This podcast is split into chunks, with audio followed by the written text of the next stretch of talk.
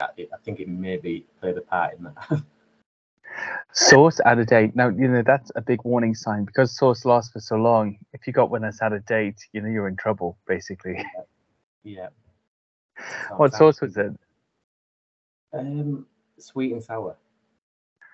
Okay, so it's hard to tell if it's off or on, really. That's right, yeah.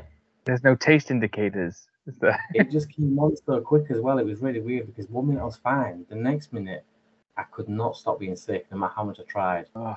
It, it was just horrendous. You know, it's horrible, and I haven't touched wood. Um, pardon the superstition. I haven't been that sick for about ten years, I think. Yeah, a good lucky. decade. A good Yeah. decade. And every year I'm like, ah, is it gonna be this year? Is it gonna be this Yeah. year that I get the big thing? And no, and I've worked in healthcare for twelve years as well. Wow. And at the beginning of working in healthcare, got every flu, every bug, every sickness, every single thing that came a- around. And I just think those first three or four years was just me getting immunity to everything that was out there. Yeah, So we used to have a joke in our clinic because it was like a really busy clinic and it was a private clinic. So there were no barriers or anything. Uh, almost like walking into a hotel lobby, that kind of thing in London, you know. And um, yeah, we were just basically joking and we were testing out illnesses for the general population, you know, to let you know what was coming up, basically. Yeah. We just got sick all the time. And uh, and the owners didn't care. They didn't want to take away that personal touch. yeah, Uh, but fortunately, it means I don't ordinarily get very sick. You know, just man flu, which is not really real, is it? You know, it's just you know, right. yeah. According to my wife, anyway, it's not real. yeah, and every other one out there.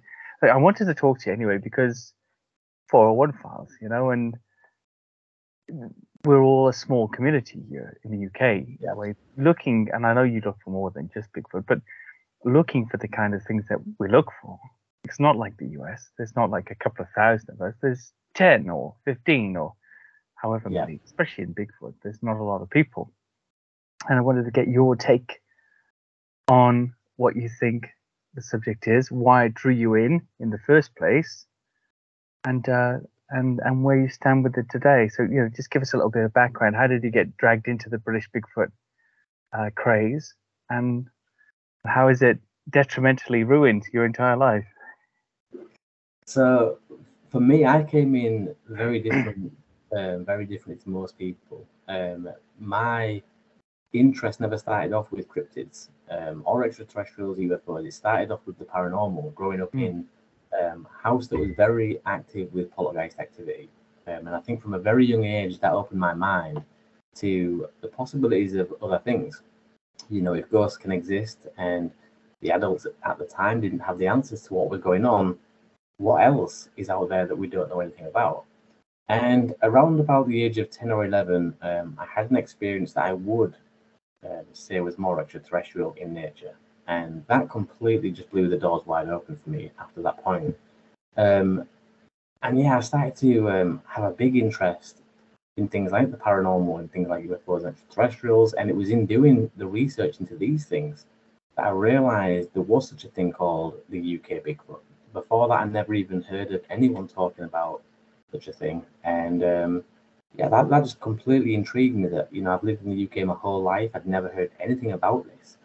And then the minute I started to research, I realized that there was a full community of people getting Mm. out talking on a daily basis about this. So yeah, with that, that's kind of how I got into it. Do you want me to talk about the earlier experiences as well in the house and things like Yeah, I mean, just just completely freeform. It, I mean, it's very interesting to know what, what the issue was in the house that got you into it, and then the the mind uh, opening experience at eleven or twelve that's extraterrestrial, because my mind Yeah. is already like, oh my gosh, she's been abducted. You know, Yeah. check for chips and little plants behind the ear and things like that, right? Yeah. Yeah. So when so when I grew up in this house, it was a normal house um, on a my, my mum and dad, uh, you know, working class family. I had an older sister and an older brother, and our house was on a council estate. And you know, there was nothing really untoward about the house. It was a really nice house. We had a really good upbringing as children, and from a very early age, I could tell that you know, the adults were, were talking about things, and I, I kept catching people out in mid conversation, but still too young to understand really what was being said or what, what the, the fuss was all about. And then around about four or five years old, maybe a bit younger, um, I had an experience, and even with my young mind at that time, I knew that this wasn't right. This this felt off. It was different. And my mum had gone in, gone into the bathroom. She was getting into the bath, and she basically said to me, "Look, Ben, I'll be locking the bathroom door because it's kicking out time from school. Your brother and sister might come running in, you know, not know that I'm in the bath and, and running on me. So I'll be locking the door. Do you want to sit downstairs and play with, um, sorry, watch the TV, or do you want to come upstairs and, and play with your toys?" And I made a decision that I would sit downstairs and watch the TV. And while I'm doing that, you know, like any four or five year old boy at the time, really short attention span, um, I decided actually I will go upstairs. I'll go upstairs and play with the toys. So I jumped off the sofa and I sat down in front of the TV and switched it off. Now, this was one of the old school TVs that used to fizzle out with the black and white static before it would go to a solid black. And so I'm kneeling in front of the TV and I'm watching this static appear on, on the screen. And as it fizzled out, there was still something there in the reflection shimmering.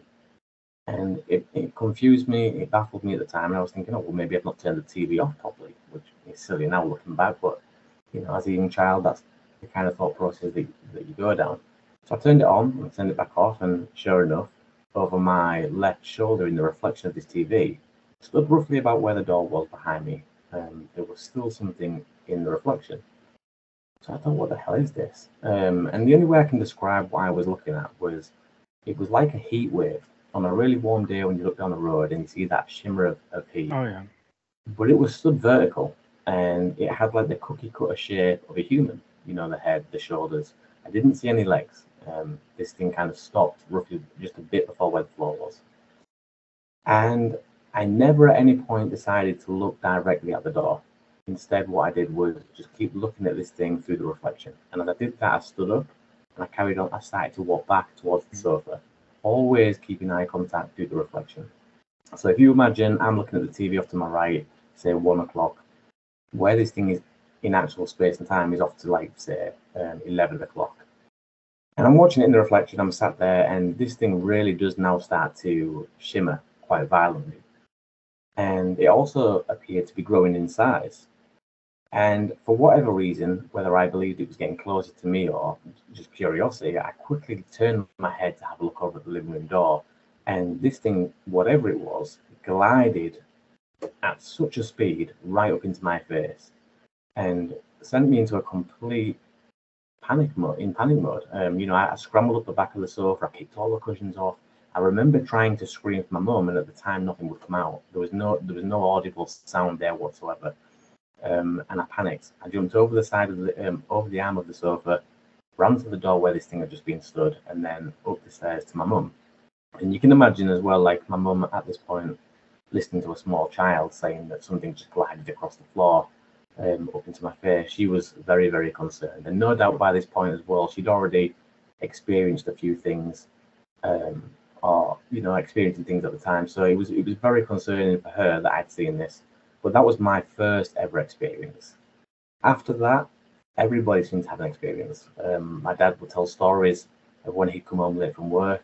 Um, friends of the family who would be, who would dog sit for us while we were away on mm. family holidays. They would call up and say, "I can't do this anymore. Like you're gonna have to get the next door neighbour to come get the key off me and take over because I'm going home. I'm not coming back." Oh wow! It was that, yeah, it was that bad. It, things really did get out of hand, and eventually um, over time, this thing did start to speak as well. It, it gained a voice and started to talk. To you or everyone? Um, no, to my dad. So the story is that my dad was a long distance lorry driver and he would work very, very long hours. So usually when my dad gets home, everybody's in bed because he's, he's home at like three or four in the morning. And he'd always have a routine. You know, he could never just work on the road for 12 hours, um, 18 hours or whatever it was, and then come home and jump straight into bed. His body um, would be still in, in overdrive. So mm-hmm. what he'd do come home, put the kettle on for himself, and maybe watch a bit of TV or something before climbing into bed. And he said that this night was no different. He came home, it was like three or four o'clock in the morning, put the kettle on, he bent down in the fridge, everyone was asleep. He bent down in the fridge to get the milk, and over his right shoulder into his ear, he heard a female's voice say, Gary. Now, Gary is actually my dad's name. So, um, you know, all the hairs on the back of his neck stood straight up on end, um, and, he, and he was frozen in the spot where he was, just bent down in the fridge. And he said that it was that it was that realistic, this voice, that he almost turned around and said, "Yeah," thinking it was my mum. Mm.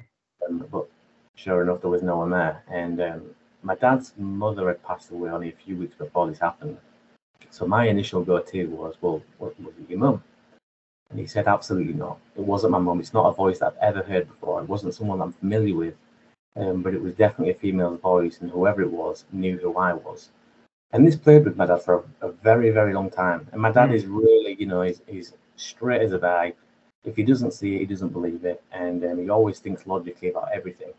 But the fact that this thing knew his name really did play with his head for a very long time, you know, because it just leads to so many more questions. Mm. Like, it's something that I can't see is sharing the same space and time as me, knows who I am you know, is this someone from a, um, is this someone that I once lived on this on this planet with, and they passed away, and they're, they're watching me? Is it someone that I've never met before, but lives in a different dimension? There's just so mm. many questions that come from that, and um, yeah, that really did mess my dad up quite a bit. Did um did the house have some kind of a history? You know, sometimes you hear of uh, things like that, tragic events, etc. You know that that whole backstory a lot of places have. Uh, was the was the house old? Um, no, not relatively speaking. The house was, wasn't any older than uh, any of the, other surrounding buildings. But what this house did is, I'll tell you a bit about this. So my next door neighbours were um, a, a, really elderly couple at the time, and so they'd they'd known the people that lived in the house before mm. us. And there was an elderly woman in the house before us called Mrs. Bates, and she was um, a religious woman who would often be visited by the priest. They'd sit in the front mm. room and they'd, they'd read sermons from, from the Bible. Well, Mrs. Bates died at the bottom of the stairs. Um, while her son was away on holiday, he was her carer. Um, you know, she could still potter about, she could still do her own, her own thing. He wasn't immobile or anything, but she had an accident on the stairs and fell, and um, she wasn't found for some time after when her son got back holiday at the bottom of the stairs. So, she, so that is one person that we know definitely died in the house. And a few years before that event, the priest had also choked to death in the front living room, um, which is a very in her yeah. living room. Yeah, in Mrs. Oh, Bates' wow. living room. Yeah, he choked in the front the room and died. Um, yeah, and and the, the weird thing is, is when I mentioned those two people to you, like an old, a little old lady and a man of the cloth, you wouldn't expect, you know, this to be a scary kind of haunting, but mm. it, it, and so I can never make sense of that. Some of these experiences that we had were terrifying, and it's just not. It doesn't seem right to think that it could have been those two people. So we do suspect as well that there might have been more people that died in the house. Do you did you feel that the attacks were um, that just the unusual uh, aspect of the of the interactions was what was terrifying, or were they very intentionally malevolent and out to scare you? What what was your feeling about that? Yeah, this, this thing, this whatever was causing the issues within the house was definitely um, malevolent. This was this was a, a being that was out to scare and play tricks and mm. you know cause foolery because even even down to the silliest of things, like things would go missing and we'd all we'd all chip in and we'd all be trying to find this this whatever it was, this item. And it would be in the most obvious place, a place that you've usually checked ten times before, mm-hmm. like in the middle of the living room. And it was almost as if it was just to say, you know, I can beat you, I'm I'm playing games with you kind of thing. Um, and, and again, mentioning like whispering people's names in their ears and, and little things like that. But yeah, it was. It didn't ever seem like a friendly spirit. Like the bangs and the noises that would come from the mm. house um, were horrendous. There wasn't like you know. The things move. I mean, uh, visually in front of you, like flowers oh, on the yeah. shelf and mm-hmm. all the classic poltergeist. It's yeah, yeah, and I'll give you one example of that. So um, when I was around about the age of 14, 15 now, um, in my bedroom, there was a shelf just off to my right where my bed was, and it had all my deodorant cans, all my smellies and things on there. And this is when the first PlayStation 1 came out. Um, and I've been playing up on the PlayStation for quite some time. And I saw a deodorant can in my peripheral vision just slide from one end of the shelf back. And I paused the game. I quickly looked, but nothing had, nothing had moved, and I couldn't see anything moving on the shelf. So I thought at this point, well, I've been playing the computer a while. Maybe Mm. you know, I'm playing tricks. So I play, I pressed play, and I carried on playing the PlayStation, and I saw it happen again, really, really quickly. But you know, like this time now, I'm thinking, I know I saw that. Like the first time, I, maybe I, I'm, I'm, you know, trying to convince myself that I'm tired. But the second time, I know I saw that move. So what I did was I took like a mental note, and I thought, right, okay, that's the can that's moved. I know it's roughly like in line with that Lynx can, and you know, to Mm. the right of it, it's in line with the writing and the letter, the letter in there. If it moves again, I'll know. So I pressed play and I carried on playing the, the computer. This time, the can that in question almost looked as if someone had just tapped the top of the can and it was wobbling back and forth, ready hmm. to tip over. So I thought, right, okay, that's definitely moving now. I can see this in the corner of my eye. I'm actually watching this in the corner of my eye. This is moving. So I paused the computer and I thought it'd be like, for some strange reason, I thought it would be like the movies. You know, when you quickly turn and look and it stops. It didn't. It carried on moving. And, and, and there was this moment of, crap, like, what is happening? You're supposed to have stopped moving. So I'm watching this can rocking back and forth on the shelf and I'm trying to figure out what the hell is going on. And I'm sat there puzzled looking at this. And all of a sudden, just as it looked as if it was about to tipple over completely, it shot off at an angle and hit me on the side of the face. Hmm. In complete hysterics, I jumped off the bed. I got wrapped in all the controller wires, pulled the computer off the side, and ran to the um, my mum and dad obviously downstairs thinking, what the hell is going on? There's all this banging up there. yeah. Little things like that, you know, stick with me. Classic forever. genuine fear response. Yeah, Can't be argued with. Nobody's That's- faking that. Getting wrapped up in the wires. the, the whole computer. Running down the is a- stairs with a PlayStation trailing behind you. Yeah, completely wrapped in wires. I pulled it all off the side. I just didn't care at that point. All I wanted to do was get to the bottom of the stairs to the living Yeah. room door where, my, where my parents were. it sounds terrifying. You know, it's um, it's strange with these old houses. Sometimes I'm, uh, I don't really have a. Well, maybe I do have a strong opinion on what these things may be sometimes, and I, but it's not an area that I investigate. So because of that, I'm sort of out of the loop, so to speak. But we grew up in a very old house. I think it was built in the early 1800s. Again, you know, sort of like terrace streets, but the build they're really, really old. Uh, and when we're in now is from 1866, and this this one was much older than that then, you know. And um, yeah, you know, all the similar things, you know, cup flying off the shelf and hitting you in the head, or little growls behind you, or a black shape running past the the um the whole window. It was kind of like that that bathroom glass, you know, that um what do they call that type of glass? The uh it glass? yes. Yeah. Sorry, I can't remember that name. Or you know, even standing in the doorway when you're sort of half open your eyes, you know, at, at night or in the morning, all this kind of weird stuff. Anyway, then stopped, completely stopped the moment we left the house. You know, Yeah. never, never experienced is- it anywhere else again. Yeah. Well, this is a question that I get asked quite a lot because obviously, I mean, that's just um, you know, that's only scratching the surface of what happened. If you think about this, I lived in that house for 18 years of my life before I eventually left to join the army. Um, and a lot of people will always say to me, "Well, well, why did you stay there for so long if all this was going on?" And what you've got to remember is that you know, my mum and dad had three children at the time. Um, Don't just first- out. yeah, their first house that they bought together. Um, they were probably probably in high demand at the Mm. time, and it wasn't like the activity was non-stop every day. You know, Yeah. for six months we might have nothing happen at all, and then all of a sudden we'd have three weeks of just hell where things are flying off the Mm. wall and there's been noises heard, and you know, and it would go on and on and on like this. And I think Yeah. it was those those lull periods where nothing happened that we almost convinced ourselves that we, we got used to it. Oh, you know, nothing's happening now; it's Yeah. calming down, and we, we that's why we stayed there for so long. But yeah, um, that seems to puzzle people a lot as to People why kind of climatized to most things, actually. That's right. You really can. And um, yeah, you know, you get like a thick skin to certain things. That makes perfect sense to me. So there's that. But then there's an extraterrestrial experience at age, you say, 11 to, between 11 and 12. That right, really yeah. sort of blew your socks off. So if that sounds pretty blow your socks off material anyway, what happened to you when you were uh, between 11 and 12? Yeah, so this has actually been in the papers, so people listening to this might might be familiar with this because it recently went worldwide. Uh, you know, and as papers do, they twisted the story quite a bit. So Yeah. It'll be nice for me to just put, put this straight. But Yeah. when I was 11 or 12 years old, um, I was in the Cub Scouts, a very keen outdoorsy type child. Um, bushcraft was my area of expertise.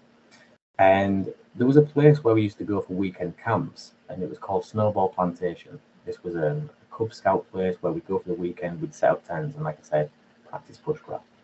I used to love going there, brilliant. And the camp went smoothly, there was nothing untoward there whatsoever. But it was on the way back that, you know, my life changed forever. Um, and we was on a minibus heading home, and the Cub Scout leader at the time was stood up in the middle of the bus. Now you've got to remember, this is 1997, so this is 20 something years ago for me. Mm. And yeah, she stood up in the middle of the bus and she said, We're going to be doing a random stop, basically. It was a random stop, a P stop for anyone that wants to jump off, um, and then we'll quickly get back on the bus and hit the road again. Me and my friend decided to jump off the bus and stand at the side of the road taking a pee. Um, being quite shy, quite a shy child, I didn't want to stand shoulder to shoulder with my friend doing that. But there was a little embankment in front of us. It was only about a bit taller than maybe shoulder height for us at the time Mhm. from the road, you couldn't see up the embankment into the woods at the top. But once you were up there on top of the embankment, you know, you're still in visible sight of the adults, and then you would have full view of what, what's in the woods. So I ran up this little embankment and I'm stood there now looking into these woods. And as I'm looking through the woods, I saw this little outbuilding. It was a brick building, clearly derelict, clearly not in use anymore. There was bricks missing, ivy growing all over it. And it was just a really weird thing to see because I was thinking, well, where's the rest of this building? Like, why is this random little brick building in the middle of this woods no, no longer used? Like, it, to me, in my mind at the time, it, it looked like it was probably used for storing tools or something like that. So as I'm looking further through the woods, trying to find the rest or the rest of this broken up building, I noticed something move off to my left. And what I saw, clear as day, this was only, you know, maybe less than 20 meters away. It wasn't a dense forest, so I had a really good look at this thing. It was a green creature. Now, I call it creature and not reptilian because I don't know what the hell this thing was. I can only describe what I saw. Um, it was green from head to toe. The color green was olive. Um, it had a very small head with black eyes. The arms came past the knees, and it walked with a stoop, um, leant forward as it walked. Now, I'm not sure if it walked that way because it was so tall and dangly, or if it was trying to keep a low profile as it walked through the woods. I'm really not Mm. sure. But we had this moment where, you know, I looked up, I saw this thing, and it looked over at me and it saw me. It didn't seem fazed whatsoever. You know, it didn't, it was almost like it knew that I wouldn't run back down the embankment, screaming, alien, alien. It just kind of so blase about walking through these woods and me seeing it. Um, and it carried on walking in that direction. Now, I ran my initial thought at that time, stood at the top of that embankment, was ah, okay, this is a practical joke. This Mhm. is this is a trick. And so what I thought, I made up a little thing in my head really quickly on the spot right there and then, and I thought, I know what I'll do. I won't mention that I've seen it. And then all their time and all their effort that they've gone through to put this in front of me Mm. will be I haven't even seen what they've tried to trick me with. I turned back around, I got went down the embankment and climbed on the bus. And I waited. And I waited for someone to say, Ah, we got you. You were so scared. You should have seen your face. Nobody said anything about this green creature walking through the woods. And, you know, the conversations were all normal about the camp and what they're doing when they get home. And Wow. that completely baffled me. And the weird thing about this whole story is that I forgot completely about this whole experience for, for many, many years until I was about mid to late 20s and I was at work one day. There was nothing in front of me to Mhm. bring back this memory. I wasn't reading a book on aliens, I wasn't even watching documentaries or anything like that at this time. I was just at work in a car park. Um, I worked as a, parking host at the time in a multi story car park. And like a bolt of lightning, this all came back to me the emotions and everything, the memory. It was so vivid that it physically shook me. Like I felt emotions, I felt scared almost, sad, Mm. confused, and Oh, um, re- relive the moment, the trauma of the moment. absolutely. Yeah. Mm. And, and what was scary to me is I didn't know where these emotions were coming from. Or where this memory had popped out from, but it was there, and I remember absolutely every small detail. I remember it was a really, really warm day. I remember that there was white flowers coming up through the forest floor, and I remember stood at that embank on the top of that embankment, thinking how strange this creature's legs looked as it brushed through these white flowers. Even the smallest details like that came back to me, um, and that's when I got into um, the cryptid side of things because at that point I typed in green man because that's all I had. I didn't know what Mm. it was called. I didn't really know about reptilians or anything at this point. I just typed in green man and I got all these different images coming through up on Google, and um, that's when I discovered that people were also seeing similar things, reporting similar things, and, and that blew me blew me away completely. I mean that that's an amazing story. And not the only one like that I've heard. What's interesting to me actually is um, a lot of people have sightings like that, but they don't have this extra level of perception you have, which is that you're an artist, very good artist, which I Yeah. found out um, recently with the, the wonderful gift, the Bigfoot picture that you, you sent me. Thank you. Um, but I mean, this really means that you have this extra layer of perception. So you notice all these tiny details. What's interesting to me with that is, so what you know, what can you tell us about that? The face, what the face had black eyes, had a small head, but what, what were the contours of the face like? Did it have a pronounced a separate nose? Was it scaly? You know, were the arms long and sinewy, and or was it sort of thick and, and muscular? Was it was there any hair on the body? What, what, what kind of details did you see? So the the skin wasn't scaly. Um, it was more like a leathery texture. Mm. Um, it definitely wasn't a one piece suit or anything like that. This was this was skin. This was flesh, but it looked like rhino skin, just olive green. Um, the eyes wasn't cat eyes, you know, with the slit down the middle or anything like that. They were just human. I, I would say they were a bit bigger than humans, but not massive wraparound eyes like you would expect with the alien Mm. grade, you know, Hollywood's version of what an alien But still, that shape, that sort of um. Yeah, yeah, still the human, shape. Okay. still the human shape, just a, just a little bit bigger than a human eye, but solid black. Um, the head, in proportion to the rest of the body, was was very very small. Um, I'd probably say a bit smaller than a human's head. But when you think about how tall and dangly this thing was, you know, the head should have been a lot bigger. Um, if I was to repaint that or draw that, I would say Mm. straight away that the proportions are, are completely out. Um, the head is too small. And what kind of height are we talking about? As a approximate yeah, estimate I'm for a child who's 11 years old. Yeah, about, about six and a half feet, six and a half feet, close to seven feet tall. Um, it was a tall, tall. And thin, skinny, or sort of relatively very, very yeah, thin? very, very, very, very thin. Um, not anorexic thin, you know, it wasn't skin and bones. Or but it was lean. def- yeah, lean. It's amazing. I mean, it's, I mean, it's, and was it? I mean, did you feel that? Obviously, you're looking at something otherworldly. Yes, but that's something that you can feel when you're looking at perhaps a Bigfoot as well. Did you feel that you were looking at something not from this world, or just something you were unaware of? I mean, what are what are your thoughts on that now? That it was an extraterrestrial, it was something that's here, something completely unknown to you. yeah, I feel that, you know, I think that this was an extraterrestrial. Um, Mm.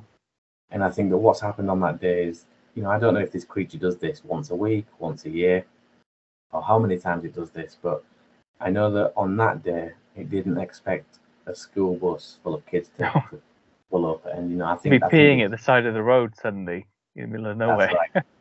yeah, and I think I think had we have pulled up ten meters down the road, you Yeah. know, or five minutes later or before, we, I would have completely missed that. That was just a chance encounter where this thing was caught off guard. Wow, yeah, but that's amazing to me. Yeah, and um, oh, our mutual friend Chris Turner made a, a great documentary on Yeah. reptilian sightings, and uh, I recently um, interviewed James Bartley as well about similar subject, and he obviously is a, he's um, an expert in that, that field. What's interesting to me is the possible crossovers. Um, did you did you feel looking at the creature? Now, say there had been a Bigfoot in the forest you may have felt that you were looking at an animal, you know, a sentient, intelligent animal, like an ape of some kind. But did you feel that you were looking at some sort of animal with this creature, or this this was a being in the same way that you're a being? You're a human, and that's a, an equivalent of another Yeah. species. yeah, I definitely felt like there was some kind of intelligence there to this thing. Um, I don't know where I get that from. I, I don't know why I'm saying that to you, um, Mm. because there was nothing significant that happened. You know, that can that, that can make me say, right, this is why I think that. Um, it was literally like I said. It looked up at me. I looked at this thing. But if it was, you know, if it was stooping over to keep a low profile, I think that is a sign of intelligence to some degree. Um, Absolutely. And you locked yeah. eyes with it. Uh, Did, did did you see some sort of expression of acknowledgement, or, or did you see the dismissive, blasé expression, or was it just that? I mean, you could even pick that up from a bear or a fox or anything without really seeing too much in the face. You can pick up on the body language, right? Was it more body language that was blasé, or something in it in its expression? That's a great question, Andy. And you know, I've never ever mentioned this before because it's never been put to me that way before. But you know, you've just mentioned other animals, and you know, we're all we're all familiar with the looks that a dog will give us, or a cat, Hmm. or you know, even a chimp. This thing looked at me in a way that I've never made eye contact with any other animal. And like I said, it Hmm. was almost like it knew. It knew that I wouldn't run away. It knew that I wouldn't be scared enough to go tell Yeah. anybody. I don't know how it knew that, but I had this sense that it was just so in control of that situation. Um, and I and I don't know why or how it knew, but it was just so it was too calm. It was too calm. Mm. Yeah, I don't know. Maybe your body language as well. I always um, and we'll come on to this side of, of with your, your your Bigfoot hunts as well. Um, in the UK, when I've been out there, sometimes then uh, there's been a few incidents where I've suddenly wondered if I'm just about to have an experience. In that very moment that that happens, that I think, oh, I think something's coming, and I think this could be it, or this is a you know, it's a possibility, something's here. I suddenly realized that whatever I'm going to be face to face to is a real thing, probably an individual. And just like any other animal has the choice to make a split second decision on how to deal with that incident, this Yeah. thing will too, only it might have the ability to pull my arms off. So, you know, Yeah. and that kind of reality of the situation is very unnerving actually, because you start to question do you really want to see? Isn't this something I would prefer to see in a scope from a quarter of a mile away than uh, you know face to face in the woods for that intimidating one-on-one uh, moment? So, you know, has that been your experience out in the woods as well? Has you know you've you've had these poltergeist terrifying experiences, you've had this extraterrestrial encounter, it seemingly. Now you're out in the woods looking for Bigfoot phenomena in the UK. Have you had instances like that, like that one, or at least felt that you are getting some sort of traction with whatever may be hiding out there? it's it's like chasing shadows sometimes, you know. And and and the hard thing is, is that I do know these things exist, and I do know that they're on this planet roaming around because I've experienced that myself. Um, had I not experienced that, I probably wouldn't be doing what I'm doing. But I know 100% with myself that, you know, not everybody out there is lying or making up these Mm. stories. These things are out there, and um, I've never had an experience like when I was 10 or 11 years old with this creature in the woods. But it doesn't stop me from trying because one day I might, you know, before that bus pulled up that day, I never knew that my life was Mm. going to change that. And so I'm hoping that in the future, um, I can make more sense of what is going on. Um, I have had experiences like what you've just mentioned, similar, where you have the feeling that something is imminent, like the birds in the woods Mm. will, even the wind will stop, and it becomes deadly, deadly quiet. Um, and I'll tell you a, a funny time when this happened. Um, I was on the North Yorkshire Moors, and I was walking through the woods. Bird song was was loud. The wind was rustling through the leaves. Trees were swaying, and all of a sudden that stopped, and it stopped for a good minute. And I, Mm. and I had this horrible feeling that something was going to happen. And I tell you, something did happen. An earthquake happened Ah, um, the whole the whole forest floor started to shake, and and I the, the, the sky above. I actually caught this on video. It's on my channel on one of the videos, and the sky above me was almost exploding off into the distance, and it was the most surreal experience that I've ever had. And you know, I've had so I know that nature, like birds and other animals, Mm. that well in tune with what is about to come, or if there's anything inbound, because they knew well before I knew that the ground was about to start shaking mm, and then I've had that experience other times when there has been no earthquake, and you just think, what the hell is going on? Yeah. What do these animals know? Um, so it, it is like you said, very very nerve wracking when that does happen. Yeah, I mean, I, I've had that once or twice where you know you're passing, uh, you know, some sort of little moorland areas, or there's a whole bunch of noisy frogs there, then they just shut up. and it's It's- not yeah. because of you, because they've been croaking their asses off before that. You know, while you've been there, and suddenly, then they're just quiet. I'm like, oh, the frog shutting up is not a good Yeah. sign. because that means they think something big and bad is around. Yeah. Um, you know, it, it's it's a funny thing. I, like yourself, I've been out a lot looking for bits and pieces in the UK, and um, you know, it's it's a troubling, I suppose, for many people, it's a troubling concept, the British Bigfoot, because we're an island, number one. yeah. Um, but you know, my retort to that always we had bears and wolves, and you know, much further go mammoths and woolly rhinos and cave lions, and we're an island. You know, stuff got here. It wasn't always an island; it was joined at one point. So I don't think that's much of an argument, but it is relatively a small place, and that's an argument that's fed back to me a lot. I always use that uh, uh, UK national ecosystem statistic of 6.8% of the entire landmass is urban sprawl, including the rural settlements and roads. But people still don't get it. Now, you go out there a lot. Let the audience know, if you agree, that is, what kind of sparsity and underpopulation is out there, you know, in, in the in the wilds of Britain. You know, what, what what kind of interactions are you having with other people when you're out in the woods? Are you seeing people, or is it just you and emptiness? Well, to put it into perspective, um, you know, the North Yorkshire Moors is 554 square miles, uh, wooded areas, valleys, um, you know, lakes, uh, rolling hills. And I spend a lot of my time up there, sometimes weeks on end camping solo. And if I really, really wanted to, I could, I could make myself invisible. I could never see a person ever again, and that's just on the North Yorkshire Moors. And when you go to places like Scotland, that becomes even easier because the area is bigger, it's much more remote. Um, and and I know that even on the North Yorkshire Moors, like I've said, you know, where there's the cycle paths here and there, there's roads cutting through, and there's dog walkers, people hacking on horseback. I can stay completely hidden, and I have done this. I've done this for as long as I want to. You know, um, it's not that difficult because people are out there looking for these things. You know, nobody's thinking there's a guy in the forest hiding from me right now. Um, Hmm. and so it makes my life very, very easy to stay hidden. If there is a creature out there, um, and that's its sole purpose um, on this planet is stay hidden, I have no doubt in my mind that it would be a very easy task. Mm, I think so. I think so. And what about the witnesses? I I've received when I doubt it, when I doubt that it could be a reality, I you know I come across another super compelling witness, somebody Yeah. No skin in the game really. That's just had this crazy experience. They can't explain. Have you encountered many people like that with, with the British Bigfoot phenomena?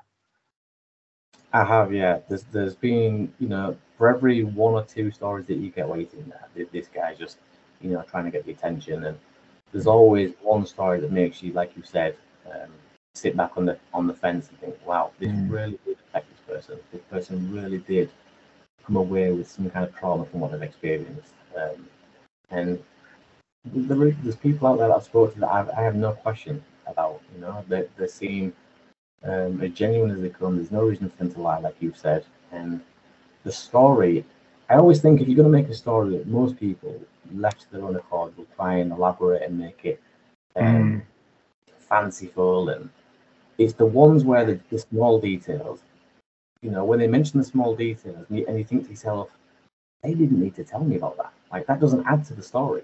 That doesn't make this story any more exciting, but yet they've told me it. It's those details that I think, right, okay, maybe there is something here now then. Yeah, inconsequential details that you Yeah. can't leave out of the story. Yeah. Yeah, that make no difference to. Yeah, I think it, it's amazing. It's an amazing genre, and I think it's it's a growing community in the UK as well, and more people like yourself and others. And there's some great sort of new Bigfoot groups around as well, actually, that are really genuine and open and and friendly. You know, Right. jumping and stomping on people all over the place. There's some really, and I feel this throughout all of cryptozoology. There seems to be a, a growing movement of, largely in many cases, newer people in one sense or another that are just saying, let's work together, let's chat, let's keep it friendly, let's explore the options. And I, I just love that. Um, I would like to get your opinion on the big cats, the British big cats, because of course you're out there a lot. Yorkshire yeah. Moors, I mean, there's a lot of big cat sightings there in that whole area. So, what are your thoughts on that, and have you had any experiences? I've never, no, you see, I've never had an experience with the big cats. There's a lot of people I know that Christina um, really does speak highly of the big cats, and mm. I have no reason to to doubt it. Uh, there's a lot of footage out there, and a lot of people claiming to have seen. Even where I live now, um, close to the east coast, there's places around here that people swear they've seen big cats. So, um, yeah, I have no reason to doubt it. I've just never experienced anything for myself. You know, I've never seen a, a print that mm. unquestionable. Um, I've never heard any growls or, or birds or anything like that. So, yeah. No, and what about the, the likelihood of those things being able to eke out a living on the Yorkshire moors, prey items and, and places yeah. to hide? What do you think about that? Yeah, very, very, very easy. I mean, for anyone that's never been to the UK or you know you've never took a stroll through the North Yorkshire moors, like I said, it, it is possible to walk for hours on end and never see anybody. Um, and everywhere you go, pretty much, you know, within a few miles, there'll be cattle of some kind, whether it's cows or sheep, um, pheasants. There's even wild chickens just running around on the roads and stuff. So, oh, really? Plenty of food in these areas for, for a wild cat to survive on. Uh, rabbits and uh, what about deer? Deer population deer the deer population is massive. Um, I mean, I can go out every November and October during rutting season on the North Yorkshire moors, and I could take someone religiously to go see um, a family of deer that I see every year, and a red deer as well. So um, really big. There's also, like you said, rabbits and, and foxes, badgers, things like that. Yeah. Okay, fantastic. Yeah, I think it's a yeah, that's something for me that's very intriguing. It's not really cryptozoology, I know, but it's from the out of place animal um, perspective, the tag on to cryptozoology and and the unknown. It's an amazing thing for me to think that there could possibly be a, a population of sorts around the UK. Do seem to be that widespread, and um, of course, you know, we can look at an origination point for that as well. That Dangerous Wild Animals Act in 1976, which might answer some of those questions as to how they got there, at yeah. least, you know. Um, and if they are out there and they're pretty conspicuous and they're eking out a living without being, I suppose, captured or at least acknowledged by DEFRA and the other people out there, then I think uh, that gives more credibility to other species being hidden out there as well, from my perspective. So it's a kind of it's a bolster for me big cat yeah. phenomena as a bolster to the you know the the Bigfoot phenomena. Um, you know, what would be really nice, I guess, would be to talk about some of your thoughts on tracking. I know you you know you spent some time in the army. You're quite a you know a seasoned outdoorsman. What kind of things do you do? Want what techniques do you utilize when you're out there looking for for Bigfoot? Yeah, so for me personally, I try and cover you know all bases. So um, what I'll do is I'll take some sticky tape and I'll wrap that around a few branches that are above. Mm. I have to stand on my tiptoes pretty much to to to reach these branches, or just a bit bit, bit lower than that. Only so I can rule out the small games, um, foxes, badger, etc. And that's hopefully I do that in the hope to, to find some kind of hair samples. Mm. Anything fast, it will stick to the tape. Um, oh, know, double. Okay, great. Sorry, what was you say? That's great. I like that. Yeah, yeah. I'll do things like that. Um, I have game cameras, multiple game cameras that I'll set out um, just to see where the, the, the foot traffic of, foot traffic of animals is is heading. You know, and that's why I know where this family of deers reside every every October November mm. uh, through the game cameras. And it's just nice, even if you're not picking up anything unexplained, to figure out what the movement of animals in that area is um, and what their patterns are. Um, also, as well, Plaster um, Plaster Paris, things like that, the prints, I always carry a pack of that in my bag.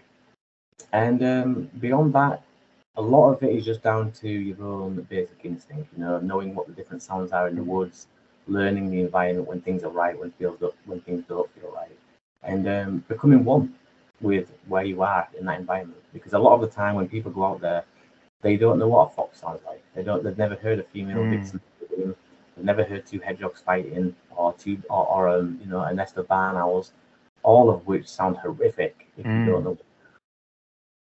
Yeah, I mean the woods. I mean the sounds the woods at night are terrifying. If you're Yeah. unfamiliar with with what's out there, they certainly are terrifying. Foxes, especially. I mean, I'm just in the outskirts of London. It's like Yeah. it's fox paradise here. If I go out in, in an evening walk, in my neighborhood, I'll see 12, 13, 14 different foxes. And there's so many. Um, one of the things I think is it's it's very important for people to, to get hold of in the genre, and it's something that's always been a big bugbear for me personally, is the sticks and stones. They call it, you know, Yeah. phenomena, sticks especially, and the formations. And you see, you know, you used to do a lot of um, you know, a lot of uh, scouting when you're young as well, and of course, you know, erecting little teepees when you're a scout and everything. That's part of it, isn't it? I did that. It's part of the whole thing. What do you think about this phenomena in the Bigfoot uh, community? Is, is it damaging that you know, this is almost like a feeder pill that gives people this feeling of success constantly, and and yet it's not really proving anything other than you found sticks. So, Yeah. what's your personal opinion on that? And if you do find any funny formations, how do you, you know, so how do you check out the area to, to confirm what you're looking at? Yeah, I don't. For me, the stick structures don't really hold any weight because you know I've seen the most weirdest formations form naturally in front of my eyes um, on on blustery days. Um, you know the way that trees can fall and stack up. It, you see everything like from crosses and um, like almost hashtag type formations. So I don't really, I don't really think it holds any weight for me. Um, I think that if there is a creature out there and it's living off the land and it's been this elusive for this long, it doesn't need the aid of sticks, you know, navigation. Like you said, we live on an island. It's not a great big. This is not the Pacific Northwest. Um, you know, I can go out. You can drop me anywhere in the UK pretty much without a sat nav or um, any kind of homing beacon, and I, and I Yeah. guarantee walk for a few hours. I'll find a road. I'll find. uh, Yeah. some- So this thing, whatever it is, I don't think it needs the aid of sticks. I don't. I think it's it's perfectly attuned to, to its environment and it knows exactly where to move at what times of year um, without the aid of sticks. I have to agree with that. I have to agree with that. I mean, it's it's nice if you think about it. You know, you go out into the woods and there's something there's no shortage of in the woods, sticks, and you find some sticks in a glyph-like shape, or looks like an A or whatever else, and and sometimes you know. Um, wild campers and scouts and other people go out and just mess around. You know, we just mess Yeah. around, or or people even clearing clearing forestry will often stack sticks, you know, in little sort of tree clefts. Yeah. To keep them, you know, keep them there for later, or even for firewood or whatever's going on. Well, the Um, biggest thing is a lot of these these younger plantations. They're, they're not they're man-made plantations and they're not fully rooted trees. You know, they don't have the time that's required to become mature rooted trees. And so Mm. you'll find that after a few winters, these these trees, these young um, trees, will blow in different directions, fall Yeah. out, uproot themselves. They're just they're just chaos, especially on the North Yorkshire moors. I see this all the time. There's actually full plantations that have been, you know, blown down, and every single one of those trees has created some kind of a formation. If that's what you want it to do. It's treacherous to walk through there sometimes. When we were in Galloway Forest Park a few years back, there was a lot of plantation there in, in certain Yeah. sections. And you could even see like a whole hill full of pine normally, you know, spruce, whatever it is, just all sort of dominoed on top of each other. It, it Yeah. just and of course the ground there is probably the same in, in Yorkshire. It's sodden, it's so wet. You know, Yeah. there's like moss that's a foot high that you're walking through and stuff like that. And it's just yeah, people don't think about it. It's a nice thought, but you know, we Yeah. obviously we need a lot of prep around that. You know, if anything that could erect a teepee in the middle of the, the Yorkshire moors also might be heavy enough to leave a good set of footprints and a few hairs about. And Yeah. um, The only time I would probably really start paying attention, um, you know, raise half an eyebrow, is if someone could show me a tree upturned, stuck deep in the ground with the Mm. facing up. Things like that, I will entertain. I will, I will Mm. look at that because that's not a normal thing to occur. Also, as well, if there's any kind of pattern, like reoccurring pattern, you know, if you if you see that five trees have been snapped at the same height, and then you walk a few hundred meters, and another five trees at the same height have been snapped, and they're all pointing in the same direction that is a reoccurring pattern that just wouldn't happen naturally. It's too coincidental. And if I see things like that, then maybe I would pay attention. But I've never seen things like that. I've never seen an upturned tree. Mm. And I know that there are stories out there, that's why I'm mentioning this. There are stories of this happening, but I've just never physically seen that with my own eyes. Yeah, no, I'd have to agree. I really would. Um, just quickly before before we wrap up, tell people um, where they can find you, what projects you have out there available, and um, how they can get involved. Yeah, so um, you can find me on YouTube, um, 401 Files. Um, I'm also on Instagram under that same name, 401 Files. And I've just started an Instagram page called Digital Creations with Ben, uh, which is where I'm going to be posting some of my artwork there as well. Oh yeah. Mm. Mm. Well, I, I also I suggest to anybody, anybody, like you know, and check out the artwork for sure. The 401 Files is also amazing. I love cryptid art, and um, Ben was very nice, uh, nice enough to give gift me one of the pieces, which is now hanging on my wall, a private place. And yeah, it's it's fantastic. You've just got to get involved. Uh, ben, okay, thank you so much for coming on. Thank you for sharing your knowledge with us, and wish Uh, you a thank you. happy Christmas and a merry New Year. Brilliant, Andy. Thank you so much for having me on. I've really enjoyed it. Awesome. Thank you, my friend. Bye bye. Cheers. Speak to you soon. Bye.